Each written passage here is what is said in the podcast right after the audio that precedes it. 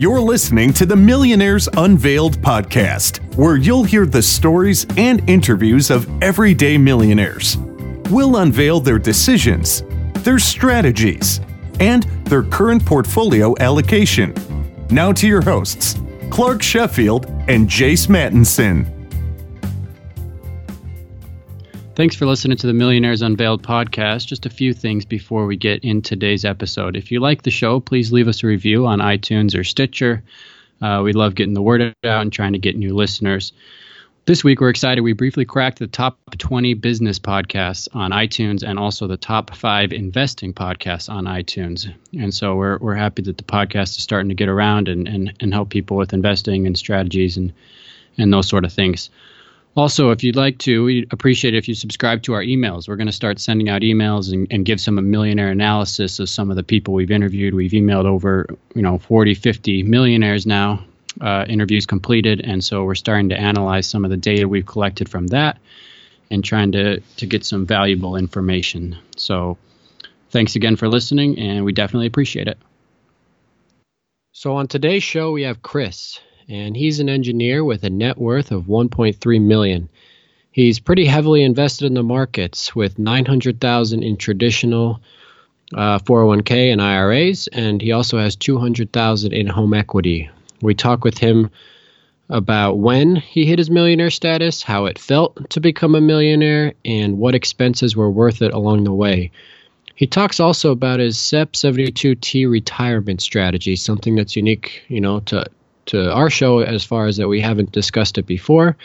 He talks about his desire to travel and his family's, you know, enjoyment of traveling and talks about some of the places he's been on. And we also try something new with him this episode. We try some rapid fire questions and so we we quickly ask him some of the, you know, some of the expenses he's had, the most expensive jeans he's bought, the most expensive car, the most expensive meal he's paid for, his GPA some of these other fun things, and and it was neat to experience that with him. So without further ado, let's get into the interview with Chris. Welcome to the Millionaires Unveiled podcast. Today on the show, we've got Chris. Chris, do you want to just give us a little about your background and what you're up to now? Sure. Hi, guys. Thanks for having me on today. Uh, I'm 46 years old, and I've been married for about 24 years. Um, we have three kids two of them are in college, and one is uh, pretty close to getting in to uh, school within two years here. Uh, my background is mechanical engineering. I have a bachelor's and master's degree in mechanical engineering.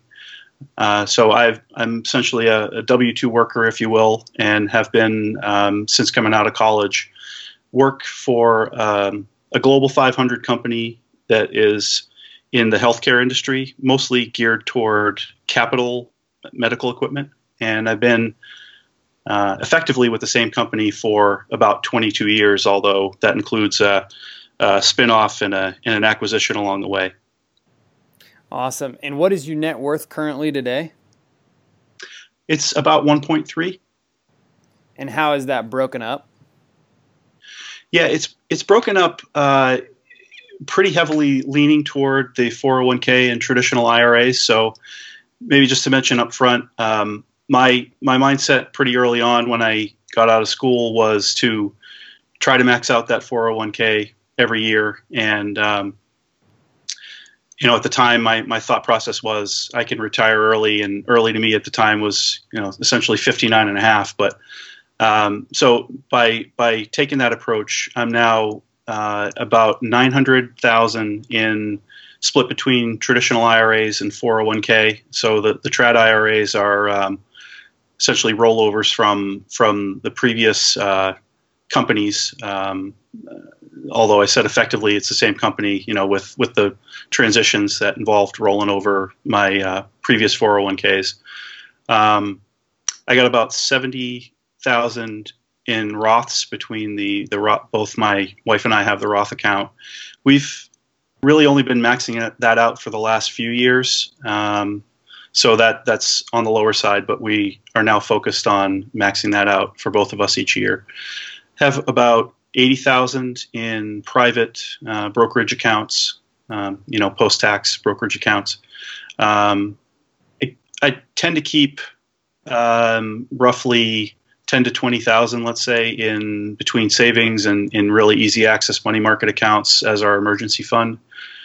We also have about right now about a hundred thousand earmarked for college expenses. Um, so I, I hesitate actually whether to, to include that or not because it's sort of so spoken for. But I guess you know if it's not spent, it's still there. and then um, small amount in uh, an HSA account. Um, I I think right now in in the low tens, and um, then we we have about I'm estimating about two hundred thousand in home equity.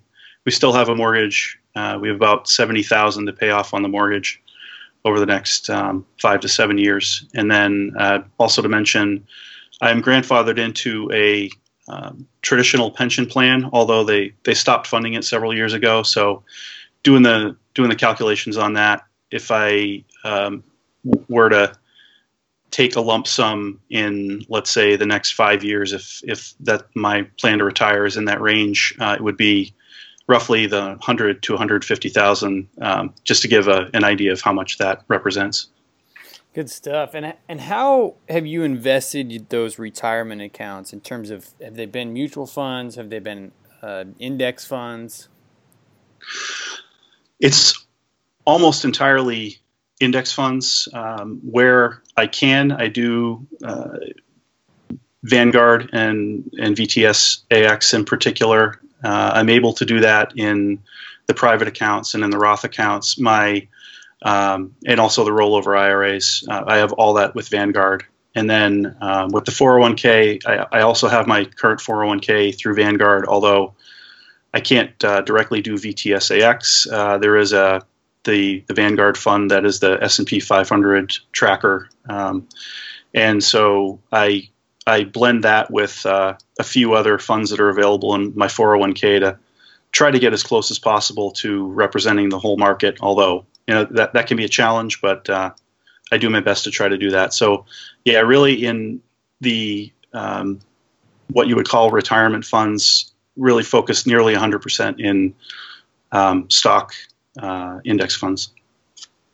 And then, are you invested in any international funds? I do keep a small percent in international, and I would say it's generally less than five percent. Um, I I'm a I'm, I'm an advocate of uh, the the J.L. Collins approach, which you guys have probably heard of and are familiar with, uh, um, in terms of being geared toward VTSAX. Um, although I just almost for you know a little bit of uh, sandbox put put a little bit in, into international just to just to sort of see how it runs over time. Sure, sure, to diversify a little. Do you know what your return's been over time? Well, you know, I haven't, I haven't calculated, uh, uh, you know, sort of equivalent annual return. So I'd, I'd hate to speculate, but um, you know, it's, it's probably pretty close to whatever the market has been over 22 years. Sure. So, how did this? How did your investing start? Was that something you learned from your parents? Something you picked up on your own? You know, talk a little bit about that background. Yeah, that, that's interesting because I I've sort of contemplated that, uh, you know, in thinking about talking with you guys, and I, I don't in my in my mind as I think back, I don't really have a a, a clear answer or a clear uh, memory of sort of what what drove me to, for example, think about maxing out the 401ks. Um, my, my, my, dad definitely um, was very conscientious about teaching us about finance and about the fact that he was saving for retirement and the fact that um, he put a considerable amount of what he made into that, you know, into that um, process. So I think a little bit of that rubbed off on me, although it, it wasn't necessarily something that he, you know, hammered into us or harped on too often. But I, I think he just talked about it and, and showed it often enough to um, to have a lot of it rub off. And then my also, um, I have two older brothers, and my oldest brother is uh, in finance as well, and so he's six years older than I am, and and I also think just from um, talking with him and, and understanding what his process was in terms of approaching investing, um, I think some of that also carried over. Uh, so yeah, I mean, other than other than that, it's just I've always been fairly um, investment minded or fairly savings minded in terms of not just you know blowing the bank and spending the whole paycheck, but really really have tried to focus on keeping a little bit of every dollar that I earn. Yeah. And how old were how old were you when you hit millionaire status? Do you remember? Yeah, it was last year. Uh, about uh, actually about this time last year, so probably just over a year ago. And uh, of course, the the nice uh, the nice returns up through January just helped to to propel that uh, even more. yeah. And then besides the 70k mortgage or the 70k remaining on your mortgage, did, did do you have any other debt or just that or just that? We do have a little bit of remaining debt on one vehicle um, that we are uh, on on track to pay off by the end of this year.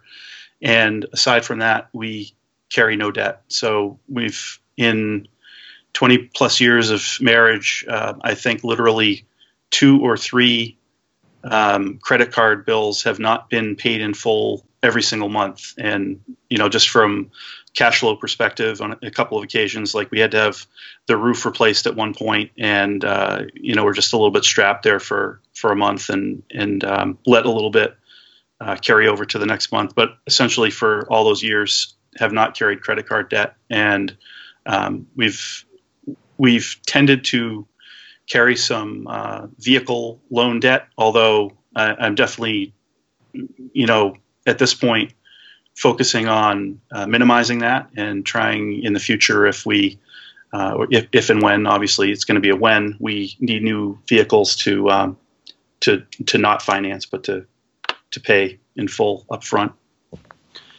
So how did you celebrate becoming a millionaire? Did you do something? Did you buy something? Did you have that goal initially, or, or did it just kind of happen and, and life kept going?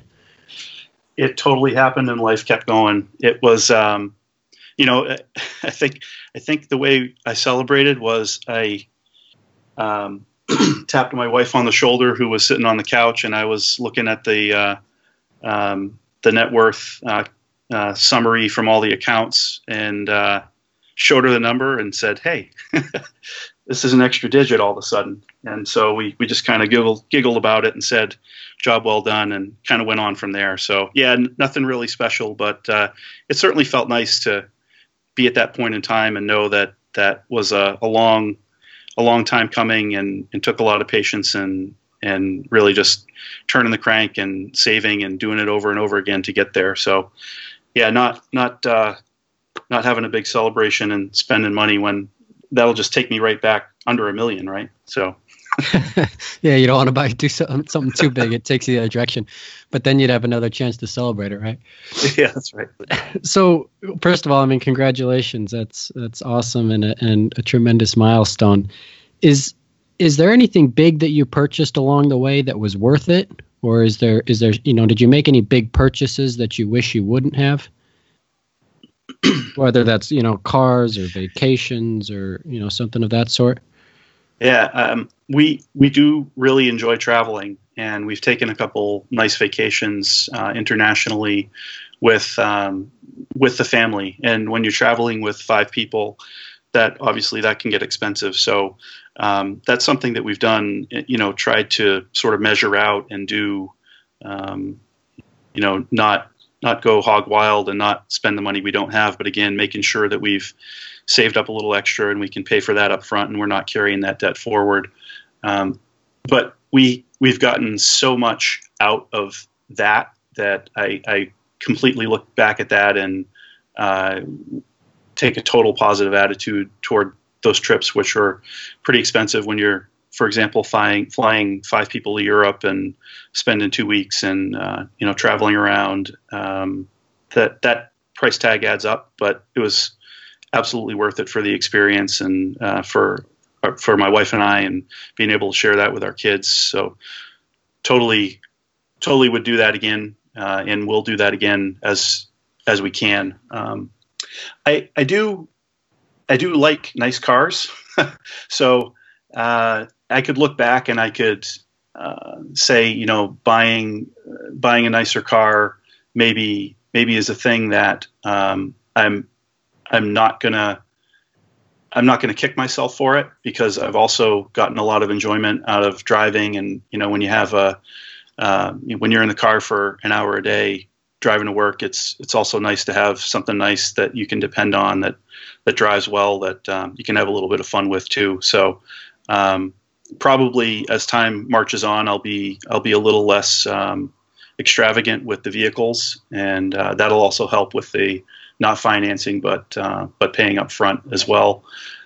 It, but I, I, think nothing. There's nothing that I would look back and say, well, that was a, a, major mistake or a catastrophe, or wow, why did why did we spend all that money on that? But naturally, there are we we generate, uh, you know, with toys and kids and and all that. We we generate stuff that you look back and you you have suddenly have a pile of of toys or whatever that you're giving away to to Goodwill and whatnot. And um, you know that I think at some point you can question some of those things. Maybe maybe you could have been a little bit smarter about some of those purchases. But then then again, I think all those added up um, don't don't really to me don't don't matter that much in the equation. Um, and and really, like I said, there's nothing that I look back at and say that was just a you know terrible mistake or that really was something that that knocked us off the course that we're trying to be on in terms of uh, early retirement.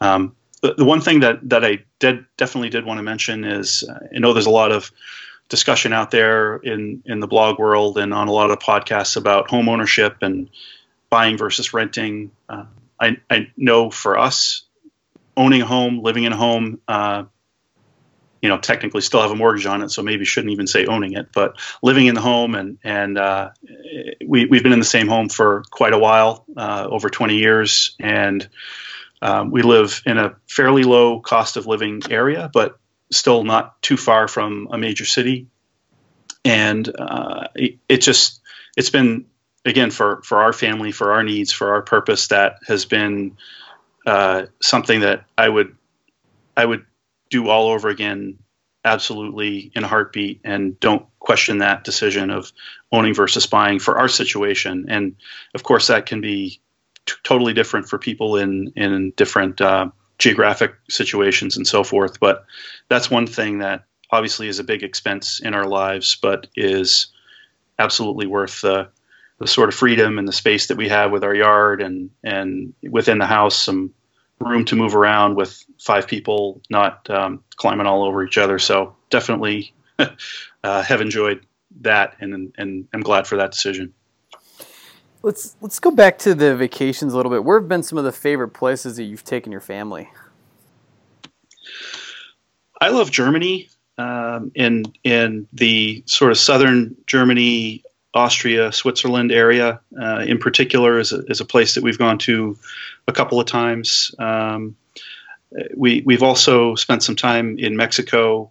We've spent some time. I mean, these aren't international places, but uh, that I'm going to mention next. But we've we've been to many many places within the U.S. and enjoyed traveling within the U.S. as well. So you know, it doesn't have to be like we need to uh, you know show our passport at a at a um, customs office to to enjoy ourselves. Uh, we spent a lot of time in California and along the West Coast. We spent uh, a lot of time in in the middle of the country in a number of different states and in national parks and so forth, and uh, uh, some time down south. And and uh, we live up in the Northeast, so we've also done a lot of local traveling up here to to the various um, areas where we have oceans and mountains and and lakes and uh, a lot of wilderness and so forth. Um, pretty much right in our back door. So a lot of opportunity to to travel to all those different places. Um, sort of sort of on our bucket list uh, is Italy. So that's one uh, one place in Europe that we want to get back to that we haven't been to yet.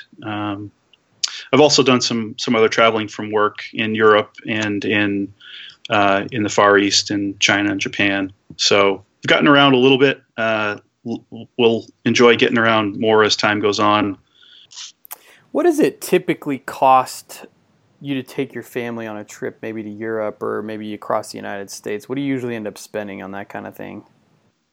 Uh, I can talk about, uh, or most most recently, uh, when the all five of us went to Europe. This is going back now, um, I think three or four years, and at the time, our tickets were on the order of uh, a thousand dollars a person. Uh, that that can vary, and that can uh, that's obviously that can be the, the biggest knob or the biggest driver in terms of um, in terms of what you're spending, and that's for in our case obviously multiplied by five. That's um, that's a big knob. So we, you know, on one hand, you know, try try to look for times that are going to be cheaper, but on the other hand, with uh, at the time with kids in school age and so forth, you're very limited, obviously, by um, by their vacation schedule, and you tend to be in the summer, and that tends to be not necessarily a cheap time to travel um, anywhere, let alone Europe necessarily. So,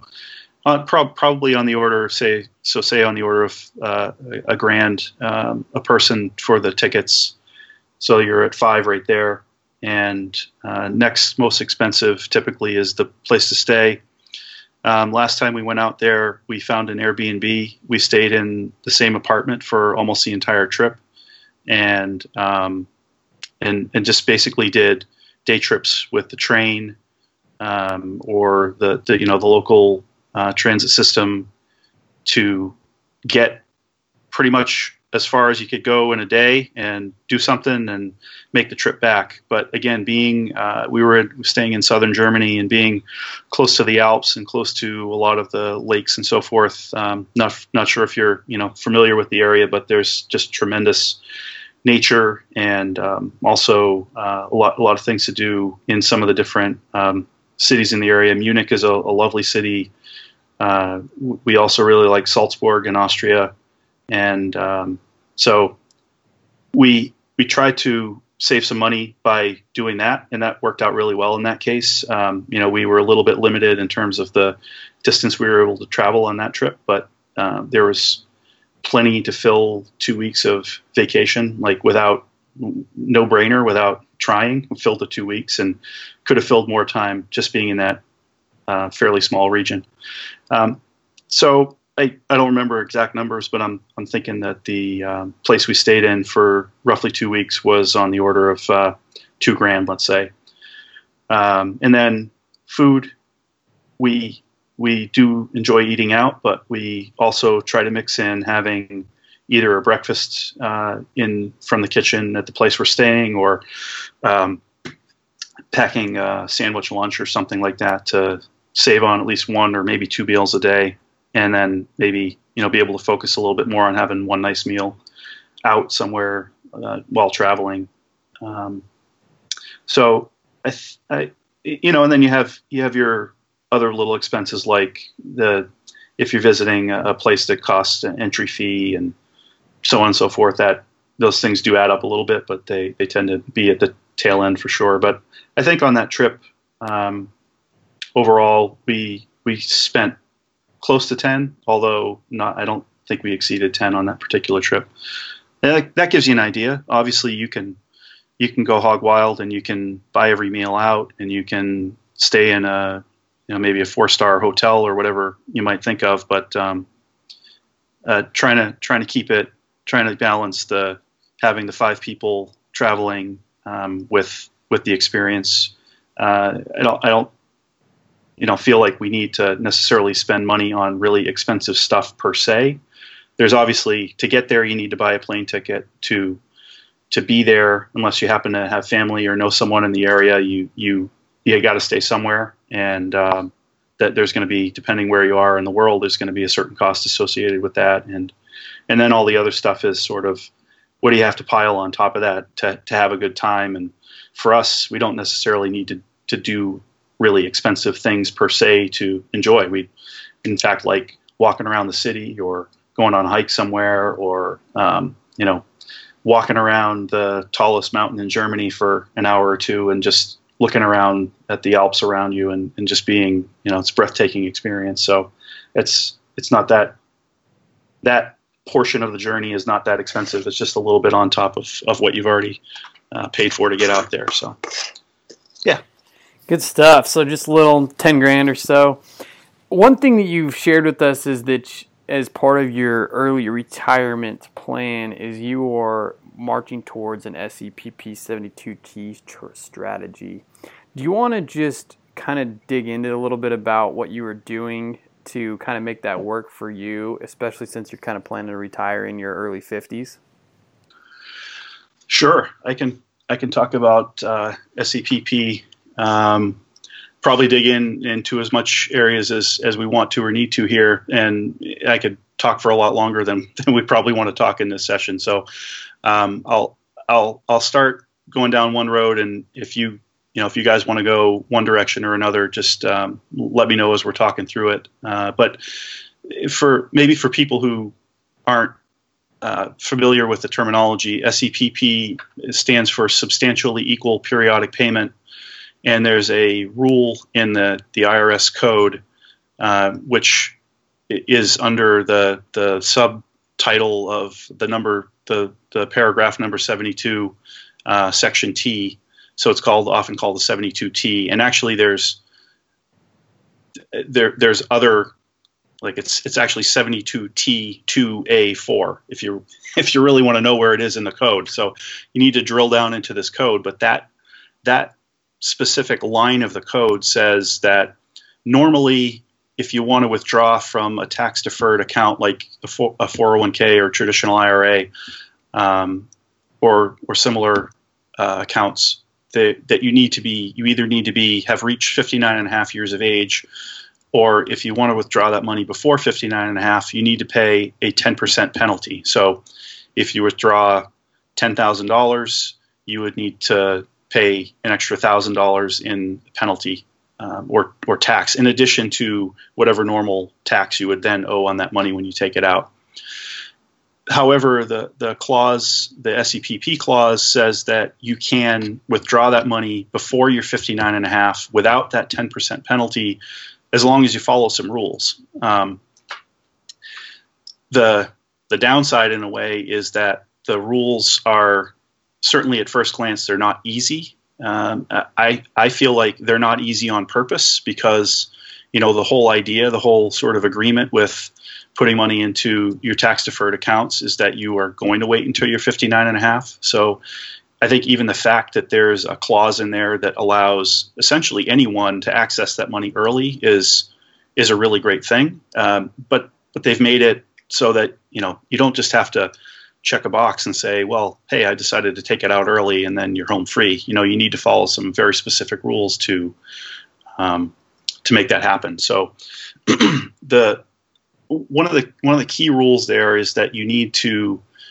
stick with that SEPP plan for a minimum of five years, um, or or up until you reach 59 and a half, whichever of those is longer. So if you start at 50, you you would need to go, you know, let's say for sake of argument, 10 years, although, you know, it'll depend on when your birthday is and when you actually turn 59 and a half exactly how, how many of those payments you you need to follow with the, the SEPP. Um, but it's it's five. It's at least five or up until you're 59 and a half, whichever is longer. Um, and there's a number. There's there actually there's exactly three different methodologies that you can use to choose from to figure out to calculate exactly what that amount is that you you can withdraw. So the idea is that the reason it's called substantially equal periodic payments is that every year, let's say, you need to withdraw, depending on the method, either the exact same amount in nominal dollars, the exact same amount every year for that sequence, or with one of the methods, it's a uh, situation where you need to make a withdrawal every year, but you recalculate what the amount will be. And all of these calculations are based on, um, first of all, the amount of money that you have in your account so you can play around with that a little bit by doing you know you can you can roll IRAs together or you can roll you can separate them into different accounts so you you do have a little bit of of um, ability to dial in the amount of the account that you actually want to use for your for your 72T um, so that's one lever. Another another factor is your life expectancy. Um, and here, where again, where it starts off being kind of complicated, there are three different life expectancy tables that you can choose from. However, in it in the analysis it kind of makes sense to just settle on one that that would give you the maximum payout, and then vary your your um, account balance to as the lever to to decide how much you exactly want to take out. And then with some of the methods, you also have to choose an interest rate. Um, the interest rate is uh, what what is called the 120% midterm interest rate, and that's a that's just a number that's defined by the IRS every month. They update that number, and um, and and if you choose one of the methods that requires you to choose an interest rate, the idea is that you can choose any interest rate up to that number. You can't choose a higher interest rate, and the the the effect of a higher interest rate means you'll be able to take out more money if that's what you want to do. So, uh, if if the if the actual rates at the time you're starting your SEPP are higher, then you'll have more flexibility in the maximum amount you that you can take out. Um, so I, one one of the things that I definitely want to mention is that um, the the way I view SEPP is definitely it's not because of some of these limitations and some of the specific ways you need to do the calculations. It's not really flexible. I mean, it, or it's really not flexible. Maybe is a better way of saying it. In that you you choose a method and you do the calculation and you end up with a number and you have some you have some initial flexibility over getting that number in in the ballpark of where you want to be in terms of the, the withdrawal you want to make but then you're locked into that method and in in most cases you're essentially you're locked into that number so the way i'm approaching it is to try to set that level at an amount that is going to represent let's say three quarters or perhaps up to 80% of what I expect to withdraw on an annual basis. And then my my plan is to have that as a baseline of income after the after retirement and then to get up to you know whatever the ma- the actual level that I expect to um, be needing every year for fitting my budget is going to be covered then by Roth money or by the uh, brokerage money that I have in addition. So SEPP is is not flexible enough for you to fix it to the exact amount that you want to take out every year. Uh, so that's the reason I, I say I want to get that up to a certain level, and then I want to kind of build on top of that with the money that I have a little bit of more flexibility over in terms of accessing um, earlier without potential penalty. And um, and what amount what amount do you think you'll be spending every year? What amount do you anticipate needing? Right now, um, what what I'm calculating, so it, in today's dollars, is um, we're we're thinking that we're going to need to budget around fifty five thousand, and so that's the that would be the total amount that we're planning to budget as an annual uh, as an annual budget after retirement. And, and, and again, in so making the calculations in today's dollars. So in in roughly five years, which is uh, my my plan for um, early retirement at this point, roughly five years. Obviously, that that will be more nominal dollars at that time, but just keeping it in the discussion about today's dollars, fifty five thousand. So I want to try something new. We had some listener feedback that that uh, about a couple new ideas we're going to be on the sh- or for the show. So I want to ask you, excuse me, uh, about eight rapid fire questions here, um, and just you know, I want to hear your your answers on on some of these easier questions and just the first thing that comes to you. Are you good with that? Sure, let's try it. All right. What's the most you've ever spent on a car? Thirty-seven thousand. Okay. Most expensive pair of jeans? Oh, I don't know. Probably thirty bucks. Most expensive meal? that I paid for myself. That you paid for, yeah. For my whole family, two hundred dollars. Okay, what items to you are worth spending more money on? Good food, good wine. Okay, and what about not spending money on? Or where are you cheap? Maybe that's a better question. uh, yeah, uh, can I go back to that one? Yeah, yeah, yeah. what what's been your or what's your high school and college GPA? Uh, high school, I don't know. College, 3.9. Okay, and predicted retirement age? I think you said what 51. Is that what you said in five Yes. years? Yes, And how much did you make your first job out of college? Fifty thousand dollars. Awesome. Do your friends know you're a millionaire now? Uh, a couple of them do.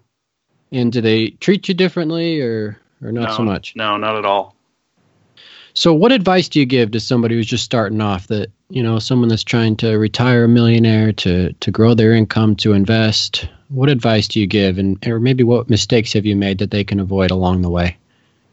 again, uh, I, I wouldn't I wouldn't say I have uh, just a crazy big mistake that I would you know that I have a story around that I'd point out, but probably my biggest mistake at uh, even though like I said I have really had the mindset to keep that 401k maxed out every year, and I've definitely had a, a, saving mindset from that point of view. But also, I think there was a little bit of a limiting belief around uh, having that target that is is totally arbitrary. That 59 and a half age target to say, hey, I think that's retiring early. Uh, and if, obviously, when I started in this, there there was not a lot of discussion or or stuff out there around um, even really the concept of early retirement or FI and the way that it's out there now and the way it's growing.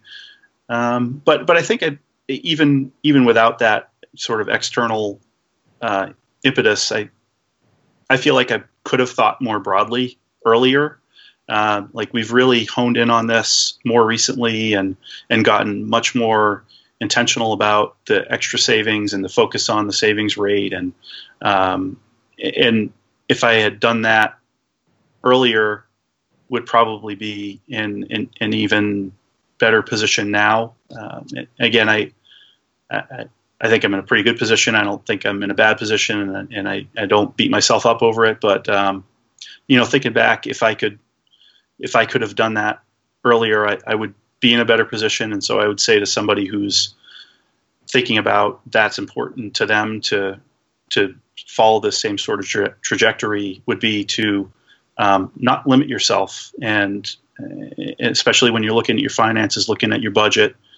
Um, my suggestion, my my advice for anyone would be build a budget around paying yourself first. And I, I know that's not a new concept at all, but uh, if you can think in terms of the building blocks of where your money is going and at the bottom of that pile put the stuff that you will that the, put the stuff on the bottom that will benefit you the most in that goal toward getting to early retirement or, or getting toward a million dollars or getting toward um, the financial independence or whatever your perspective is on that you know starting with like i'm going to do my 401k to the employer's match so i get the most free money that i can. And then maybe the next step is put your 401k in up to the maximum contribution, uh, annual contribution, and and from there maybe you're adding in an HSA account, maybe you're adding in your Roth, um, maybe you need to be thinking about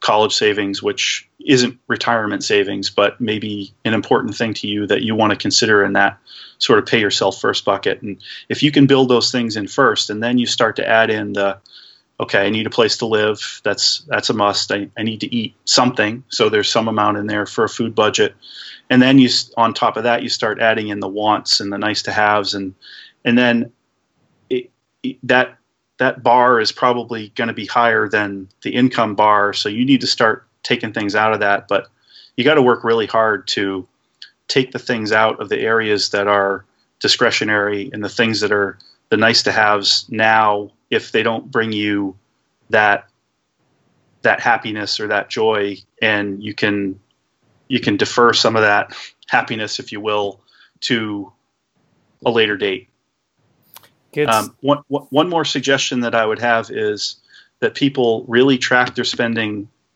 ruthlessly for some period of time. And maybe that's a month maybe that's a year. I don't know how long people have the, the you know the stomach to do that but really be honest with yourself about where the money is going.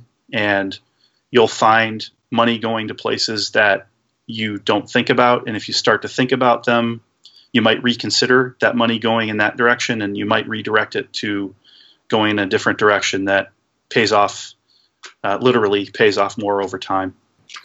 Good stuff. Where can people find out about you? I have just recently started a blog that I call My Money Liberty. And uh, as of as of the time we're talking here, I only literally have a couple of posts up there. But mymoneyliberty.com is my site, and I'll be adding information on there. Uh, you know, there's only a couple posts there now. We we did touch on the SEPP. I'll be adding some content around that. Um, if, if I can also mention, I started to do some guest posts on the choosefi.com site, and my first post on the and those posts are, are geared toward SEPP. Um, so I'm planning a five part series, and the first one is up on their site now, and um, hopefully here soon we're, we're going to start adding uh, the other ones in over a period of time. So there'll be a lot of meat on those guest posts there, and I'll be adding some additional tools and additional content about SEPP, and I, I hope about a lot of other things also on my blog. Good stuff, Chris. Net worth 1.3 million dollars. Thanks for coming on the show today, guys. Thanks very much for having me. Appreciate it. Thanks, Chris. Thanks for listening to the Millionaires Unveiled podcast with Clark Sheffield and Chase Mattinson. For more stories, investment opportunities, and information, check out our website at millionairesunveiled.com. See you next time when you'll hear from another everyday millionaire.